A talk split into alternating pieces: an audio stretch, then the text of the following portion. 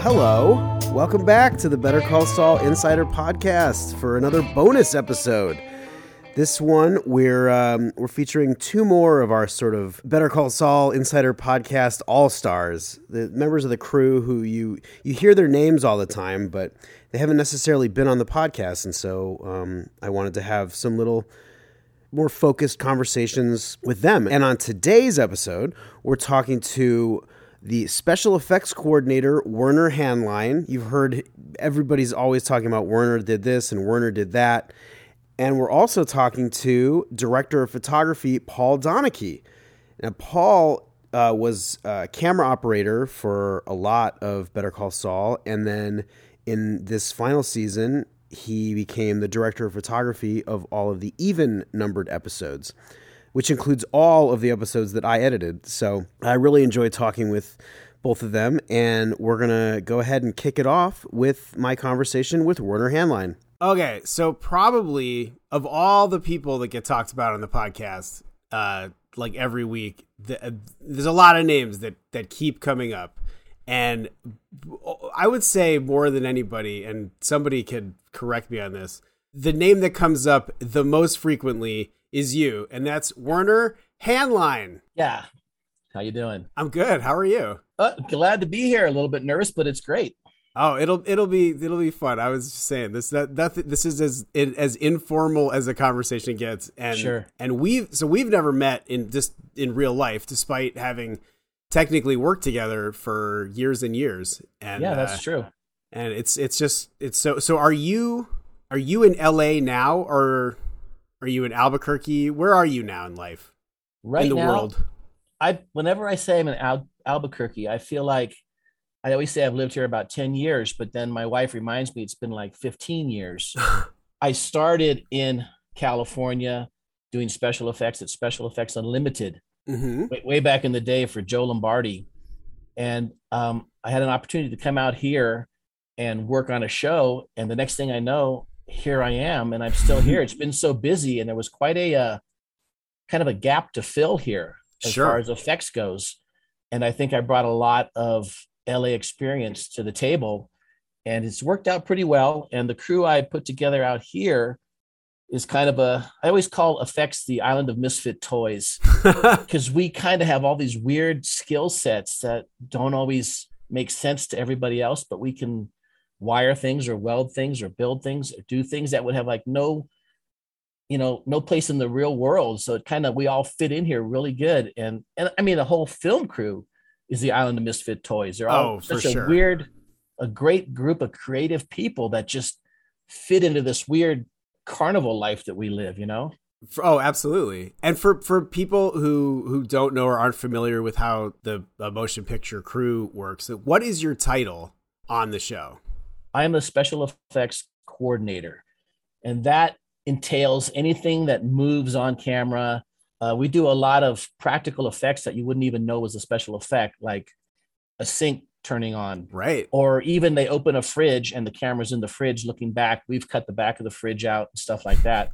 A lot of things no one even realizes the special effects. I kind of call that the bread and butter effects that just we do that behind the scenes almost. No one even realizes, but it gets the job done and it makes the film better and, and it helps everyone understand what's going on. And how does so something like that, something like you know the sink, they need to operate the sink. At what point are you and your team hipped to that? Like, are is it are you do you read are you reading the script and you're like, oh, here we go, got to make sure we have water and got to make you know how does that work? Uh, that's exactly right. The first thing that happens, I see oh, the guy goes to the sink, brushes his teeth like they do all the time in Kim's apartment. Mm-hmm. And the first thing we want to know is that a location or is that something we're going to build on stage? If it's a location, there's probably a sink there. Sometimes there's not. And we'll add a sink. And they put up a, you know, Steve Brown's construction crew will put up a fake wall with a sink and we'll build it and drain it. And uh, I always ask them how often, you know, what's he going to do in the sink? Do we need to heat the water? It's always drinkable water. We always use purified water. We run it through a mm-hmm. filter, and it's always in the kegs that they would normally have, you know, Coca Cola in or something like that. So everything's nice and pure, and I make sure my guys try it first, and it's okay. Mm-hmm. and yeah, so a little thing like that becomes a big deal where you got to rig it and pressurize it and power it and drain it. And then sometimes they'll just leave the sink on, not thinking like, well, we have a finite amount of water here. Right, so right. Yeah, it's the simple things like that are are the ones that can catch you if you're not prepped for it. So you got to treat every little gag, no matter how small, as as important as the big ones. That's I, I didn't even think about and because it, it's easy not to think about the fact that that Kim's condo is not a real place. That is a set. It is on a soundstage, and yet there's running water. Or I, I what you made me think of was the scene last in season five where uh, Kim is kind of like bathing. Jimmy's in the bath after his terrible sunburn, and um, so that's like purified water, and it's it, it's it, it's not a real bathtub, or I mean, it's a real bathtub, but it, that's there's no like real plumbing. That's not hooked up to anything, and you're having to like evacuate that water somehow. Yeah, that's correct. We always, whenever we have a sink or a tub or a shower, we always plumb the drain too. Then we send that off stage and we can pump it out. But you don't want to be pumping during filming because that makes a little bit of noise. And then we have sure. an on-demand heater that will run the filtered water through. So what do you want, Jimmy? 104 degrees. You got it all day long. And then as Whoa. the day goes by, yeah, we'll drain some water out. We'll put some fresh hot water in there. And and the, the key is to keep them comfortable because those poor guys are in it all day. You know? Absolutely. Yeah. Our job is to make sure he's comfortable. And uh I think we've done pretty well with all that. And how many people are on your team? Because that's that seems like a lot of stuff that you guys are all taking care of. It varies, um, but let's just say on a show like this, it doesn't seem like there's a lot of effects, but there's probably eight of us. There's two guys on the set all the time because one guy wants to be near the director to cue what the other guy's doing and what we have to do if we have to close the door or, or, or turn off a water or do something or have steam. We have guys in the shop that are prepping the next show or prepping gags for that show. So there'll be a welder, there'll be an electrician, there'll be other guys there just prepping different things. So when when the guys show up on set, everything is ready to go. And I like to have the guys that rig it run it. That way, everyone's familiar with what's going on. Mm-hmm. And then I'm usually one episode ahead and I'm on the meetings and the scouts and kind of getting everybody lined up for the next show. Right. Right. And so like depending on the show, depending on the complexity of the effects, are you are you looking at that and saying, "Hey, you know, to the producers, to the to the line producer, like we're gonna need more people. I, I'm gonna need an extra X number of hands, or is that how that works, or how? What What are the yes. logistics? Yeah, yeah, you've got you you got it figured out. Um, what happens is we did a big rain scene. Mm-hmm. Well, that's uh that's labor intensive. We're putting hoses out. We're putting condor bars in the air. We have rain towers on rooftops. So we're using hundreds and hundreds of feet of fire hose a couple of water trucks. So you have guys manning the condor bars, and and there's a lot of safety involved in that too because you've got a lot of metal up in the air. So you have extra people for certain jobs, and they don't all have to have like a special effects skill set because if you have one guy in charge and you could have a couple extra guys that that want to learn they come in and and they get to do the dirty work and we're all out there rolling hoses at three in the morning mm-hmm. you know but it all it's all part of it. It's it's kind of a we kind of call it paying the dues, you know. Right. If you want to learn, you kind of get in here. I had guys when we were doing snow. Mm-hmm. Guys have never done effects, but you know, after doing a couple of episodes with snow, they know exactly what they're doing and they're quite capable of doing that. So it's it's kind of a good way to get new bodies in here and see where the capabilities are because everyone's got certain talents. Sure. And you don't want to pigeonhole someone in a certain spot but some guys are just good at electronics. Some guys just understand the basic practicalities of the mechanics. Some guys know the paperwork and the computers which i don't you know? And so it's always good to have a busier show to bring in some more bodies and train some new people now how where where's the intersection of of special effects and and say props like there's certain props that have to that are themselves practical effects that have to work. Well, we um, are pretty fortunate on this show. Uh, I think the best prop guy I've ever worked with is Mark Hansen, and he's also got guys in his shop. So what we'll do, he'll come to us and he says, Well, we got to build this GPS gag to show where this is going. I've got my guy wiring it up. Can my I have an electrician, Bob House, if he can take a look at it, and they work together. And and Mark Hansen's guys are totally um, capable of doing most of that stuff, but they come to us for some of the uh, the mechanics of it usually. Mm-hmm. But but he's got a very good crew, and he's he's the best guy I've ever worked with. Uh, we we hear that a lot too. that's that is definitely another that's another name. I, I was saying we just I just talked to Sherri Montesanto, who yes. I've, I've also never met in real life, and and it's like I, I always think like your your ears must be burning every time we record these podcasts because it really it, it, you come up so often, uh, and there's been crazy stuff this year like. Uh, like uh, so what so okay so anytime somebody gets hit with a with a bullet now we're not really killing those guys, right? Oh we're yeah, not, we uh, kill them.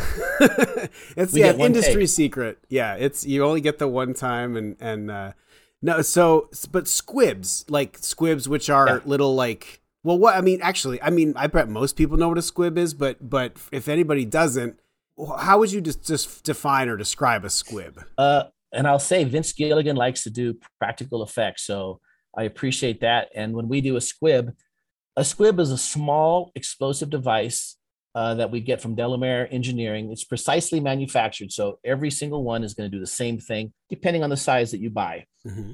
And so when you put a hit on a body on a person, what you're really doing is you're putting a piece that explosive in front of a piece of um, bronze or copper and then you're putting a pad behind it. So that way the explosive charge is going out, not in, because mm-hmm. then bad things happen. Mm. And then sometimes in front of that explosive charge, you put a little bag of blood or you'll put some red dust because Vince is very particular that blood doesn't squirt out of an incoming bullet hit. Right. And so that all gets put onto the wardrobe. The wardrobe will be weakened right where that squib is. And we kind of 77 spray it onto the back of the wardrobe we put it on the actor and we have a, a holotron which is a remote control device that he can run around do whatever he wants get in a car get out. And when we want we can push the button and that squib will go off. And we always want to make sure his hands aren't in front of it but that's where uh, Al Goto gets involved and makes sure the actor understands what's going on and, and how to be Al Goto the stunt coordinator. Yep he's great an, yet another name. This is like this the, the, these these sort of like these in between season podcasts we're doing. This sort of like the the the podcast all stars, the people that that you hear so much about. You're like, well, let's hear let's hear about it like straight from your mouth. So so how do you when you're putting a squib on on like are, are on an actor? Are you and Al, or uh, how do you make them feel comfortable? Like, has anybody ever like, oh, I'm freaked out. I don't want to have this explosive device on me. No, you know what? They're all usually pretty excited about it. And what we'll do is we'll do a video. And on this show, I do video tests of everything mm. because that way you get the feedback. Like I'll show Vince six different bullet hits and I'll say more blood, less blood, more dust. And he'll say, we like number three, you know? Mm-hmm. So, because you don't want to go to set and then start changing your mind. So, Vince, right. You know, that saves time. If you're ready, it saves time and time is money. So what happens is I'll do a little video. Maybe I'll shoot one of my guys or I'll shoot Al Goto and we'll show the, the video to the actor and he goes, Oh, I understand. I see what's going on here. And, and then he'll try one and go, Oh, that was great, man. I didn't even feel it. It was awesome. but they like having a real effect because it's a big bang there. And then you get a better reaction. You know, you can't just fake a gunshot reaction without, you know, a big noise somewhere to get right. them motivated. Right. So yeah, that's that's I guess that's uh that speaks to how game actors are, especially on the show, to just like to just and, well, and how safe they feel with the, the team that they they put the trust in in all of you, which is I think uh, speaks highly of of you and the whole team. Yeah, it's it's a good thing. Talk a little bit about the the air conditioning unit fall. how how how did that all work? Because this because you're marrying a set and a location. Right. So those are two different areas. Talk about that that whole process. All right. Inside the motel room is a on set on stage. And what we did, we had um, our air conditioning unit is mounted in the wall that the construction is built, and they've kind of reinforced it because that way when he kicks it, nothing moves. And we have a couple of pins back there. I always want to keep it as simple as possible. So we had a guy back there. I'm holding the air conditioner. I've got a big two by four supporting it. And he hits it once, nothing happens. He hits it again. We pull a pin, it slides to the next pin, so it might move an inch. He hits it again. We pull a pin, it slides to the next spot, might move an inch. And then on the last one, we pull all the pins out. He hits it and it goes flying right out the door there. but I'll tell you, that guy can kick. I was I, probably twice. I was holding an air conditioner and he goes, "Oh, just let me try it once." And I swear my ribs hurt for a week. Oh You know, no. I, was- I thought he was just gonna like try it, but no, he so he kicked it uh, and it would go flying. And then we just pick it up and reset it and do it again and again as many times as he wants. And I just wanted to say I watched um, the third episode again last night with Michael Mando, yeah. and man, that guy he is so intense. I Yeah. was blown away by the acting. He went through a whole process, and it was amazing. oh You yeah. know, it was really something. And then uh, back to the air conditioner. Once he kicked it out on stage, we went to location and we had a little rig there to set the air conditioner on so we could slide it right out Mhm. and have it land right where we wanted it to every time.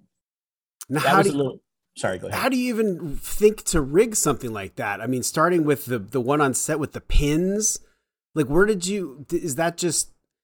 It's something you've learned along the way, or I mean, that's a. That, I wouldn't even. That none of that would even occur to me.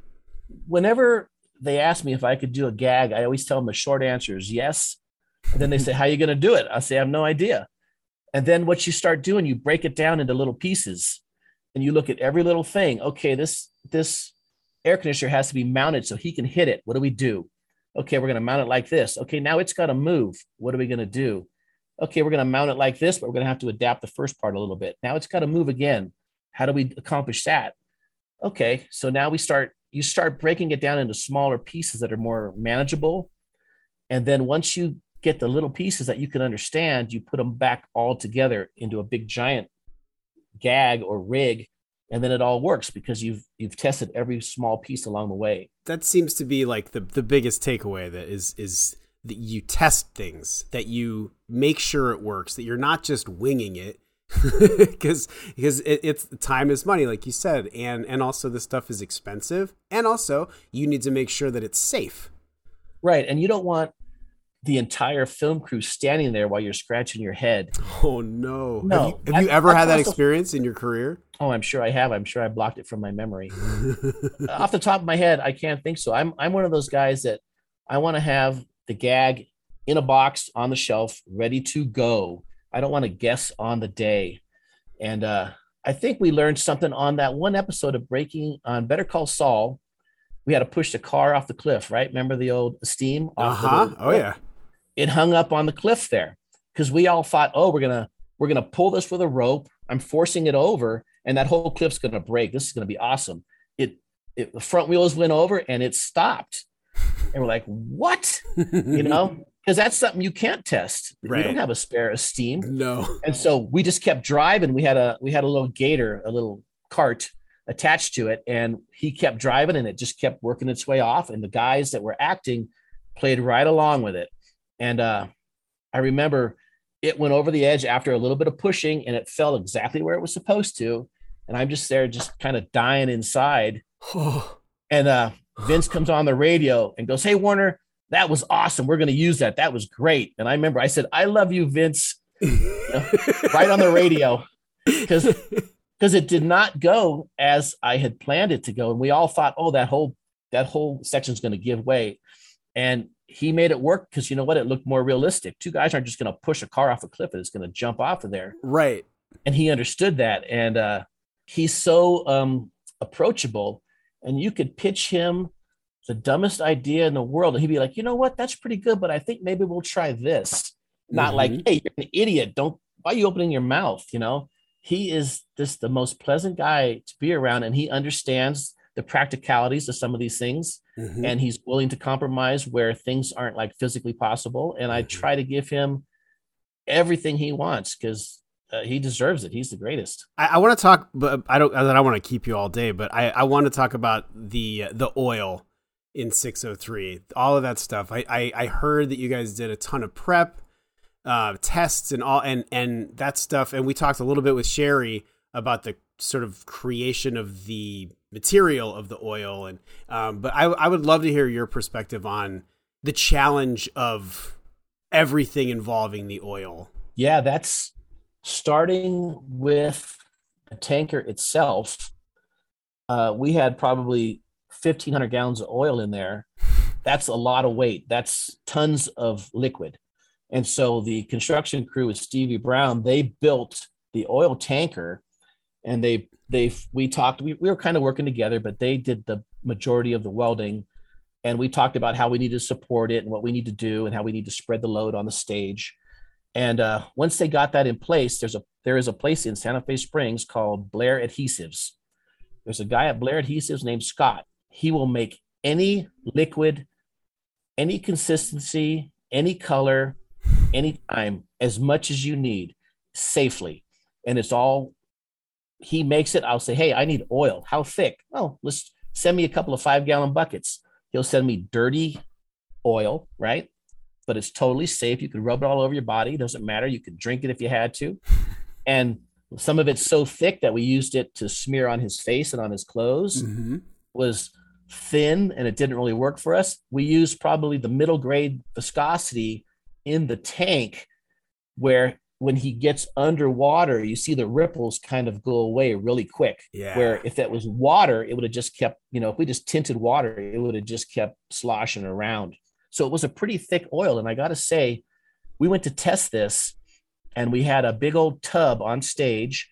And Al Goto had one of his stunt doubles there. And he got in the oil to show Michael Mando. Mm-hmm. And Michael Mando's like, hey, let me get in that thing. And he jumped right in under went under and everything uh, uh, i was blown away and uh and so what we ordered we ordered probably uh 1500 gallons of this stuff and we probably used 1200 gallons inside the tanker whoa and then over the weekend we were running pipes with hot water through it to warm it up because you know if it's only like if it's 80 degrees it's not that bad but if you're in it all day mm-hmm. it sucks the heat out of you so we right. got it up to you know, 86, 88, where it's comfortable. And I'll say he went in there, uh, not a complaint. It was it was great. I, I was blown away by how Michael Mando was so um, willing to get in there and mm-hmm. do his part because it's covered his whole body. And then they had a nice shower set up for him outside. We had a whole shower heated that he could rinse off before he went to his trailer. Nice. And then uh yeah, it was it was a huge deal but it all worked out really well because we just started putting the little pieces together. And like my job was to get the oil and make it safe. Right. Construction's job was to build the tanker and make it safe. Sherry's job was to have the makeup on his face mm-hmm. and make that safe. You know, and wardrobe the same thing. They had we had different consistencies that we could put on the wardrobe so it would stay on longer and not run off. And then uh when he did wash it off, finally that was at another location up by Tierras where we had to heat water and we had to run a hose that he could wash off. It's all departments working together. And that's one good thing about this show.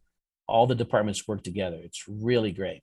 Well, and Michael described when he was on the podcast, he described some kind of like there was like a trap door or something when because when he's under the oil he described some kind of rigging we only had oil right where we needed it we had a little walkway under the oil that was non-skid so he wouldn't slip because that's very slick once you start heading down a hill in the on metal and then we had handles down there that once he sat down he could grab the handles and pull himself down mm.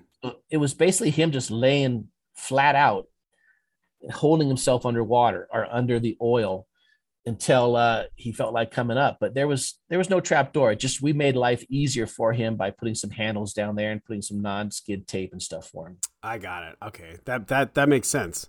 Um, I really appreciate you taking the time. Is, is there just right before we go? Are there any from from your work in all of Better Call Saul and Breaking Bad?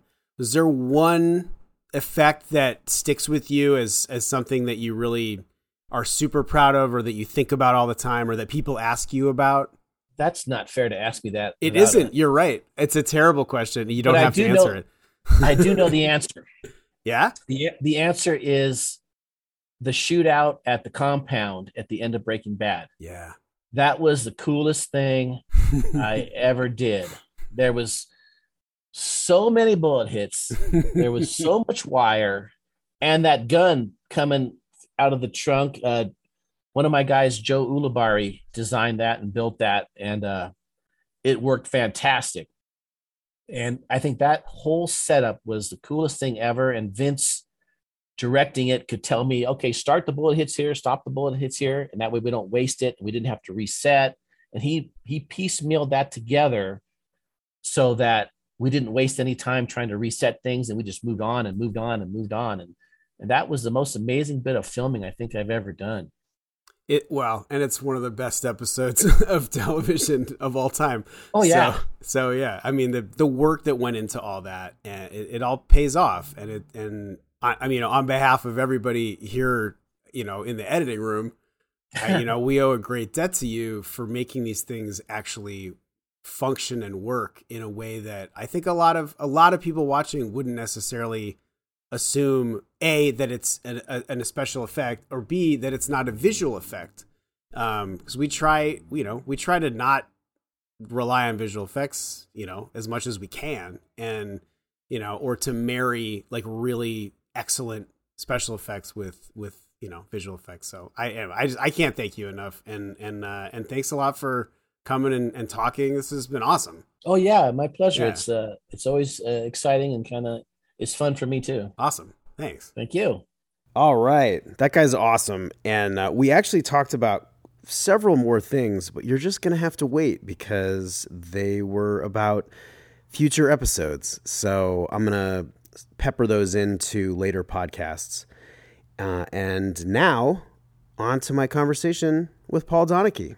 On the podcast, every episode, we're always talking about the crew and and you know the the the the big knock on this podcast that I've read is people saying like, "Oh, it's just a bunch of people telling each other how much how great they are right. and how how great everybody is." And but one and one of the names that we hear over and over and over again is your name. You know, will somebody will say Paul Donachie.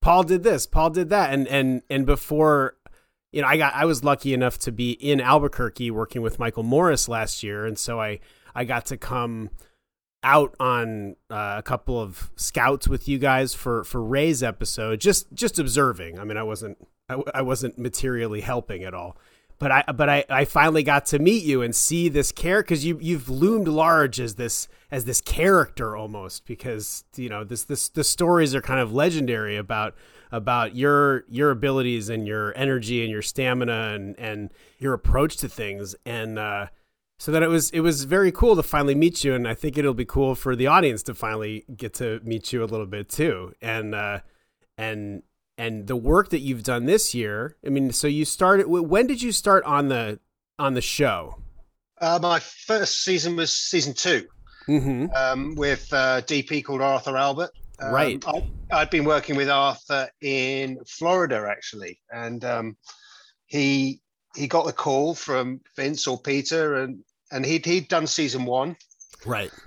And uh, the operator originally did it wasn't available, so uh, Arthur said, "Hey, why don't you come and do this?" So um, and I looked up the show, I, I looked at the first season and thought, "Wow, this is a great show. I really want to do this," and um, so there I was, and uh, been there ever since. Really wanted to finish the whole thing off. I don't normally do more than one season of anything because I like to change what I do and go to different places, meet different crews and people. But um, I had to stick with Saul. It was such great fun. Oh, that's that's so interesting. So you normally you like to kind of just drop in for a season, and yeah. I mean, tell me tell me about like how did you get your start? Uh, I started as a 18 year old. I was actually an assistant editor, Chris. That was my first job. All right. In the dungeons of the editing room. Well, in, I was in London, and you know, editing rooms were always put in the basement for some reason. So you go into a building and say, "Hey, hey, can you tell me where the editing room is?" And they say, "Well, it's down those stairs." Are you sure you want to go? Are you sure you want to go down there? You know? yeah, the last person we sent down there hasn't returned. yeah, but it was great. I loved being an assistant editor. It taught me a hell of a lot, and it, and it's still information I use today. You know about editing and cutting, and you know talking to directors and kind mm-hmm. of having an insight into how things are cut, you know, and and it, you know that that was my start basically. At a small company in Covent Garden in London that made TV commercials. So TV commercials as well. You know, they're cut fast and Mm-hmm. quick, and you know you do two or three a week, and you know you'd learn so much. You know, and the company had its own camera department, its own prop department. It was like a little Warner Brothers in Covent Garden, about you know fifty foot square. You know, it was, but it had a little stage, and you know we used to uh, we used to make do all, all our own pack shots, and I used to light I used to light those and load the film and do everything really. Park people's cars, go and buy people's cigarettes for them. It's a full full service job you had. Yeah, absolutely. Yeah, I was a runner really, but uh, but that, but I ended up in the um, uh, in the cutting room with for a couple of years with the sort of in-house editor there. And how did you make that transition to camera? And was that something that you had been passionate about, or how how did that happen? Yeah, I mean, I always wanted to be in camera initially, and uh, because we had our own little studio, I looked after all the camera equipment and loaded the film and all that kind of stuff, and ended up. Um, I was there for five years, and eventually um, they said, "Right, you've got to leave now. You should go out freelance." And so I, I left as a freelance second assistant cameraman, and they they employed me after I'd left as a freelancer, and just went on from there. You know, it's all word of mouth in this industry, isn't it?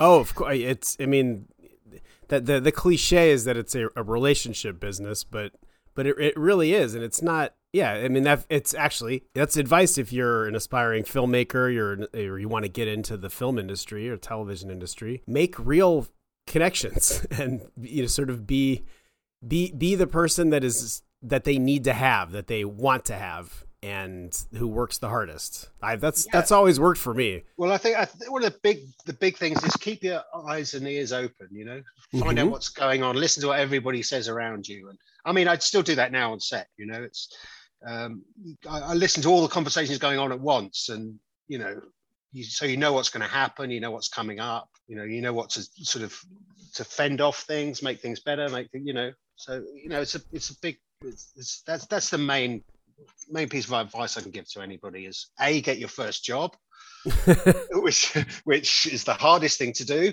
The second one's not as hard to get. Um, but yeah, get your first job and just keep your ears and eyes open and just work really hard. That, you know, what else can you do but work hard and and be helpful? I, I think, but I mean, I'm, I'm sure you've seen it. People are not always, don't always understand how, how hard you have, what, what hard work actually means sometimes. just the hours alone. I mean, you know, Oh, yeah. I mean, we work, you know, in the States, you can work 14, 15 hours a day, you know, it's not so true in Europe, but, but, but in the States, you can do, they, I mean, it's coming down now, but, but that was the case for a long, long time. You just work all these incredible hours every week, you know. Right. So uh, what, what are the challenges of going, like starting a show and then, you know, leaving, uh, you know, what, working with different, um, and, and when you did that, are you working with different DPs? Are you, how, and how are you getting those gigs? It's just, again, word of mouth? Yeah, pretty much. I mean, it, as an operator, uh, camera operator, um, I work very closely. There's two different systems: there's a U- UK and the US system, and you work very closely with the director. Um, and most of my jobs have come from directors, funnily enough, who've said, "Hey, I know this guy is an operator. Can we use him?" Um, to the DP, and uh, Mhm. you know, you have a chat with the DP, and if his guy's not available, then you're in there, you know, and it's and that's how how you move on, you know, from one job to another. And then you meet new directors on the season, and they'll give you another job, or the DP will give you another job. You know, it's just it's one it's hand to mouth really. One job move takes you on to the next. You know, Oh, and and you're also you in addition to being excuse me the A camera operator, you were also Steadicam operator, right? yeah, yeah, that's uh, it's a sort of another string to your bow as an operator. You know, that can get you a bit of work. You know, doing the Steadicam. I'm not the greatest Steadicam operator in the world, to be honest. There are guys that are a lot better than me, but um, but I enjoyed it, and it was uh, you know you can do stuff that you can't do with a normal camera, and you know, Sure. so you know gives gives you options. You know, gives the director options. You know, if they if they come up with a shot, or you can suggest a shot. You know, say yeah, we we've got the Steadicam on the truck. Let's use it. You know. And so then, so last year, in season five, you had the opportunity to DP to to move up from camera operator to director of photography on uh, Gordon's episode 504, I think it was. That's right. Yeah, I mean Marshall Adams, who's who's the other DP, who's, who's Mhm. fantastic, who's a fantastic DP, and was actually incredibly supportive of me, uh, and I have to thank Marshall for that. Um, he had to color time, color in the uh, El Camino movie that Vince did. That's right. Uh, so um, he had to go off to LA and do that, and that gave me an opportunity. And they they kind of looked around the room and said, "Well, who the hell can we get if Marshall's not here?" You know. So, and I and I sort of put my hand up, you know, and that was great fun. It was working with I think it was Gordon's first directorial. It was. Uh, and he was great fun to work with Gordon, and he'd written the episode, I think.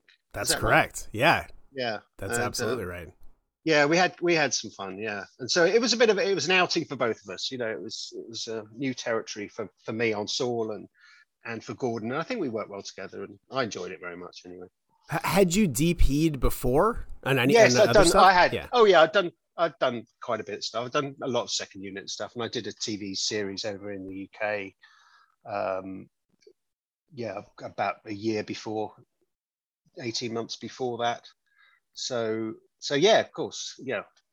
And I've, I mean, I've worked with, you know, hundreds of DPs in my life, and sure, watched, you know, and I've watched them, you know, ever since I was an 18 year old. I've been watching DPs work, you know, and learning what to do and what not to do, you know.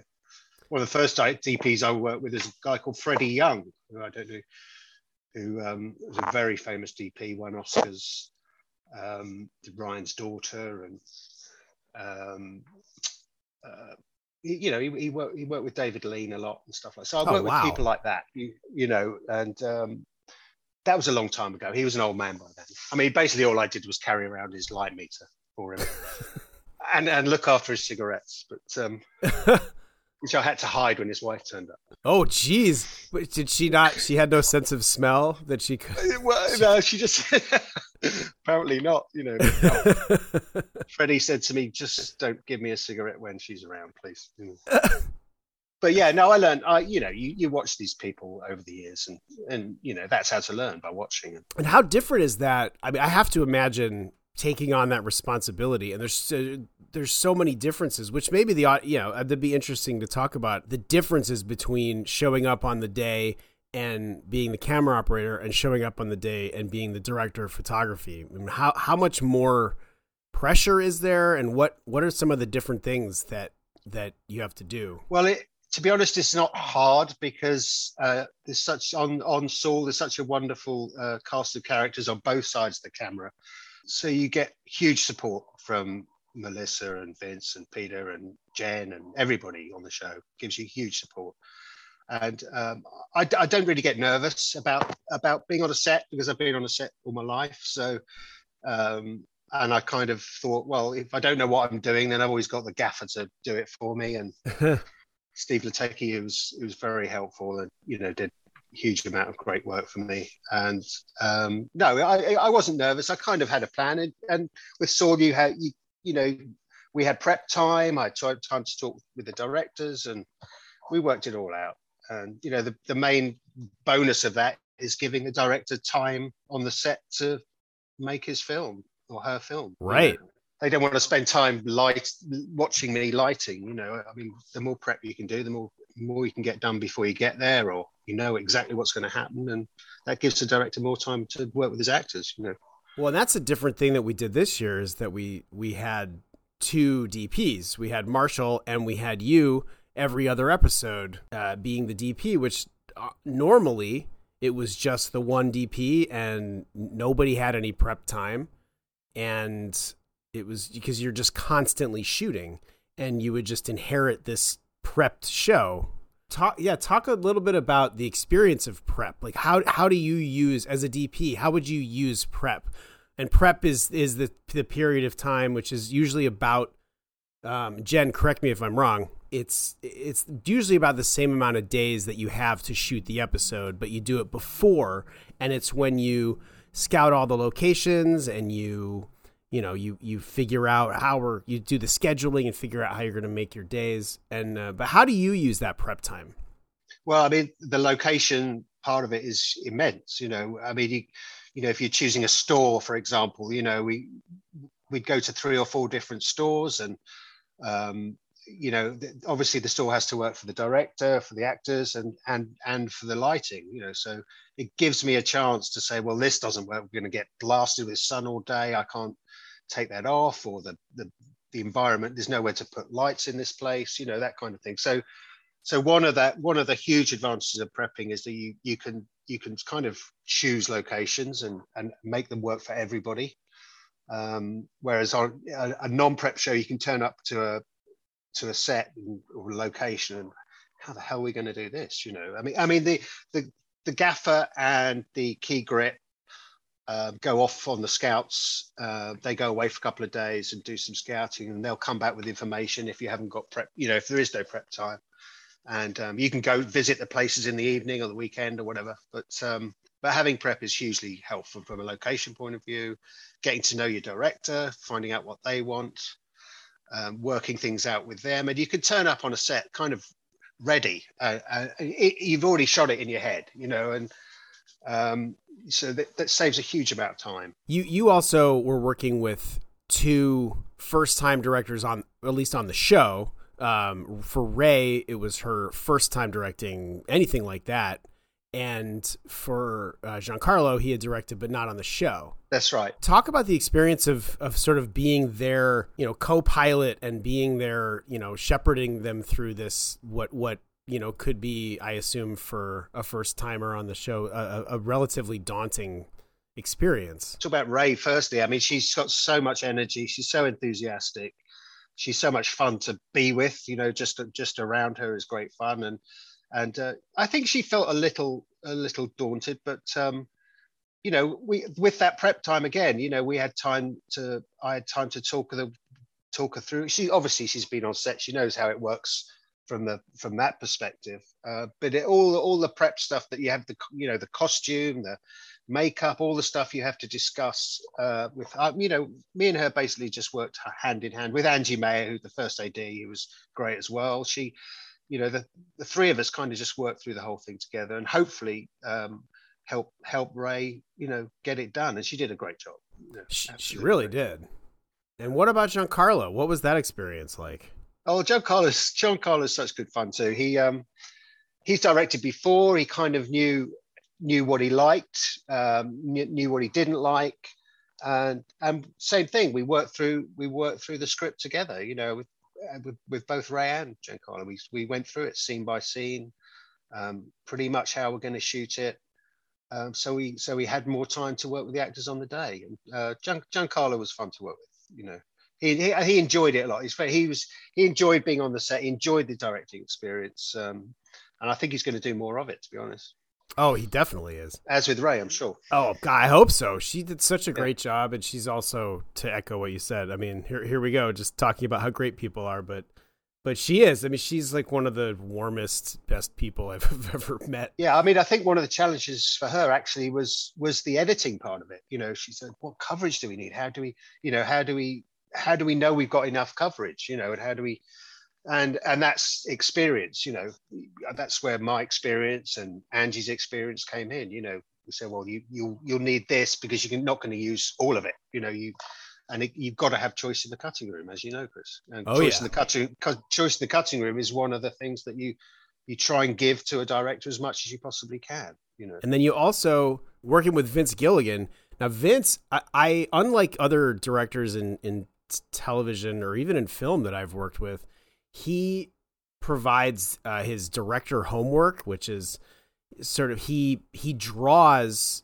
out like where all like what's going to happen in the scene, kind of like a bird's eye view, and and he's very specific about where the camera's going to be and and um and he also doesn't like to reuse shots whenever possible, which uh, is a can be an editing challenge. Uh, but how is that also a challenge for you as a DP when working with somebody with that kind of specificity? Like, how do, what what is the collaboration for you like with with a with a, a director like Vince?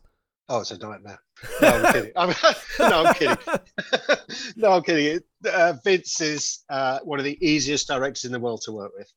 He he knows you discuss the scene, you know, in your prep period uh, we don't know what the shots are going to be, but um, my priority for Vince really is to light the light the set so he can just go once it once he gets his first shot going he just he just keeps going and and uh, we have this very specific homework as you say um, angles, uh, so, you know, a wide shot, two close-ups, you know, top shot, whatever it's going to be. Uh, I mean, you, you can have input in that. We can all have input in that as well. You know, Vince For sure. Vince isn't, um, you know, strict. And sometimes he'll he'll see a shot and he'll say, "Oh, I don't need those other two shots," and, and get rid of them. You know, um, or he'll add one. You know, very rarely, very very rarely. But normally, normally he um, normally he just we just nail it with his homework, and he knows how he's going to cut it, or he, he thinks he knows how he's going to cut it, and um, and normally that's how it ends up. You know, I've, I've watched scenes and I think, God, that is exactly how he's going, how how it was how it was in the homework. You know. Oh, And- for sure. you know, and he and he comes up with some great shots, uh, great ideas, and he and he, I mean, he's a diamond to work with because he's, you know, he, he gets he's he's so kind to everybody, and um, it, it, it's it's actually very easy working with Vince. It, it, it's when you when you, it's harder working with a director who doesn't know what they want, um, than the one who does know what they want, and think Vince really knows what he wants. Well, and I feel too. I mean, because mo- most directors are very um, private about their their prep work. and Their that it's at least as an editor, I don't normally get shot lists or shot plots or any of that stuff. They just don't share them, and Vince shares it all, which I, I find very helpful because it just to know what that person's intention is. Um, and I think I think it is a testament to him and and sort of I don't know uh, maybe just a lack of ego about it that he's comfortable sharing all that stuff. Yeah, I mean, there, there is no ego with Vince at all. I mean, he, you know, he, he knows he's got a day, he's got the schedule, he's got to keep to that, and um, and he'll he'll work. He he sees the film made in his head before we get there, you know, and and um, that's what we try and accomplish for him, you know. Well, before I let you go, I mean, for for people who are sort of looking to get into this, do you have do you have any like crazy stories or interesting experiences from other uh, other shows or this show that sort of stick out in your head as like so just you know those those those because I, I know I've heard I've heard tell that you have told some pretty wild stories from other Uh, shows. oh, you put me on the spot now. Well, uh, I was I was very young. I was working for on a on a British TV show, which was kind of about these techie kind of spy characters. It, you know, it was a bit comic book. And um, I turned up one day, and uh, they said, "Well, we need this sh- top shot of this van, which was about to explode, from the top of this this crane. I mean, you know, those huge cranes that they have in cities. You know, vertical things with the Sure. you know, I, I don't know what the technical word for them is, but um, so I'm there. I've got the camera and all the ready, and they say, "Oh, we've got a guy to film it." You know, he's a he's a mountaineering expert. He's climbs things all the time. And uh, sure, this guy turns up and he says, um, "Yeah, great. Okay, uh, I'll see you up there." He, he puts all this safety gear on. He clips himself onto this and that, and he shoots up this crane with no equipment. And uh, the producer like looked at me and sort of sort of nodded, gave me a funny look, and expected me to climb 300 feet in the air up this ladder, vertical ladder with a camera and all the equipment. So I did it. I went up this ladder and then went out about another 50 feet out over nothingness, climbing along this lattice work. Gave the guy the camera. He pointed the camera straight down, squirted it, squirted off the bit of footage that he needed, and said, "Right, see you down there," and left. Oh, oh Just literally unclipped it. I had no safety gear. I had no Jeez. harness, no ropes, nothing. so, it, it, I mean, if that guy hears it, I, I, I'd like to meet that guy again and not buy him a drink. I think he owes you a drink. He owes me a drink, that's for sure. Um, Oh, Crazy stuff he used to have to do. I mean, this is pri- prior to health, health and safety. Yeah. oh, or well, or it existed and people just said, ah, fuck it. Ah, yeah, yeah, absolutely. Let's. Uh, you, we need, the, we need the shot. You might die, but we need it. that's that's nuts.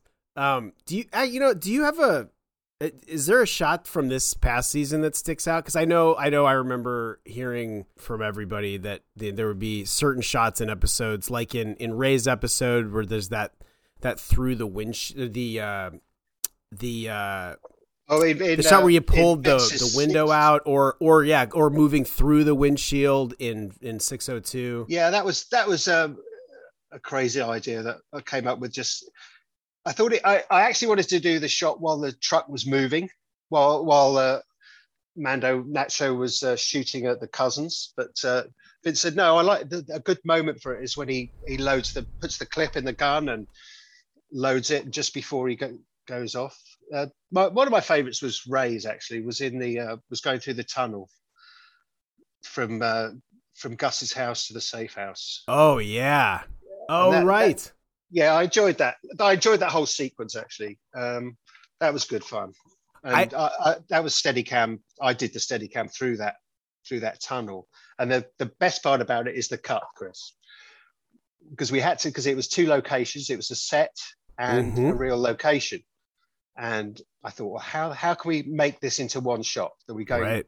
so the audience knows it's hey, there must be a tunnel there. Then did these guys build a tunnel or what? You know, and because uh, you want to, you know, you want to, I wanted the audience to think think that God, they've actually done this. They've gone all the way from one house to another underground, and um, I thought, well, how do we put this cut in? And and so so as he as Giancarlo gets to the top of the stairs, I just sort of buried the camera in his back, and then the way you cut it, Chris, he just comes out seamlessly the other end, and the other end was the same door, right? Uh, they matched the door on the set from the location, but behind the camera, where Giancarlo goes through the door into the little hallway in the other house, is a tiny, tiny little bathroom. I mean, it's you can one person can't fit in there, never mind two. So I'm I'm and then that part of it was too narrow and too small to do um, Steadicam, so I was doing it handheld. Right.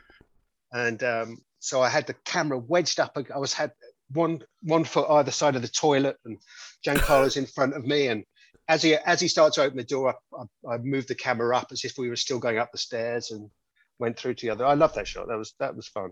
That was it, a fun shot. That's a that's a great yeah. I remember Rhea on the on the podcast. Rhea talked about how when you guys first were looking at the set of the the tu- the, the two basements and the tunnel that yeah. you immediately said, "Oh, can we please shoot this in one so we can actually take the audience physically through this space? And and uh, which is that's such a great idea that you had. That's awesome. You know no i just thought it i mean it works as a you know a concept and uh, i mean denise helped me out because there was nowhere to put any lights you know so so i wanted to see the whole the whole space if the uh, the basement from Gus's house, the basement in the the neighbor's house.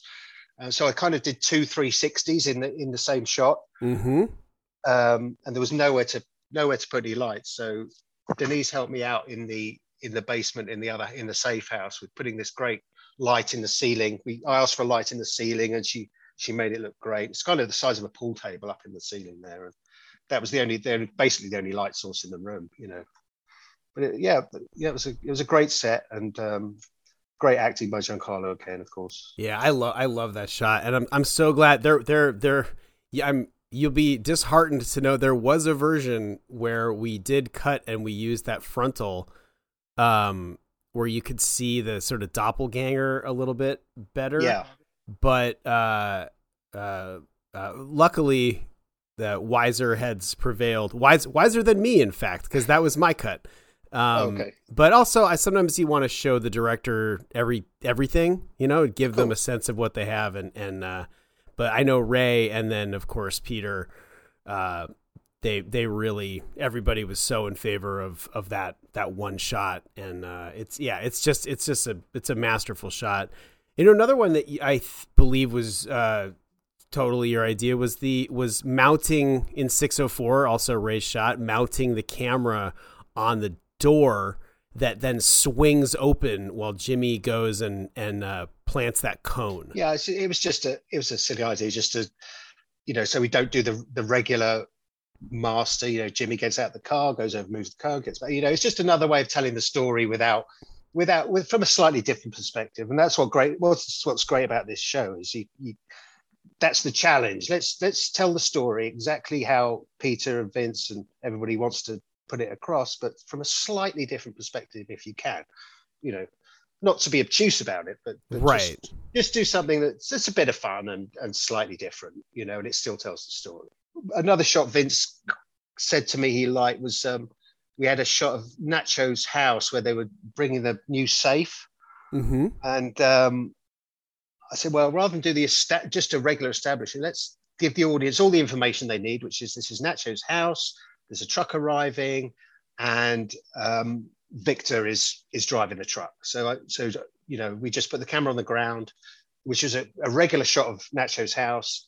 Truck drives over the top of it. Oh, we've got a truck arriving at Nacho's house, and sure enough, Jeremiah jumps out. You know, Vic, who plays Victor. Mm-hmm. You know, so little things like that that slightly different perspective, but still gives the audience all the information they need. You know. I mean, are you always looking for stuff like that to to try and and do you find that on other shows they're they're more or less receptive to that kind of thing? Um, some shows are receptive um, because each director wants to make you know make it slightly different from the like you know if you're on season 10 of something then everything's established and you know everybody but but um yeah no people are generally receptive to to eyes. I mean i if somebody says no that's a stupid idea i, I don't mind. That's great. You know let's move on. You know your idea your idea is much better you know. So no I'll, I'll throw out stuff out there and if if you don't like it that's fine by me you know. But sometimes you take it on board and sometimes they don't you know? i enjoy doing that. It's just it's just it spices the day up you know. Uh, well, we end the, the podcast um, where one of our guests does their their best kind of Bob Odenkirk, Saul Goodman style. Better call Saul. Would Oh, you okay. uh, would you do the honors uh, for this one? sure chris uh, Yeah, would you take us out? okay better call saul All right. Thank you.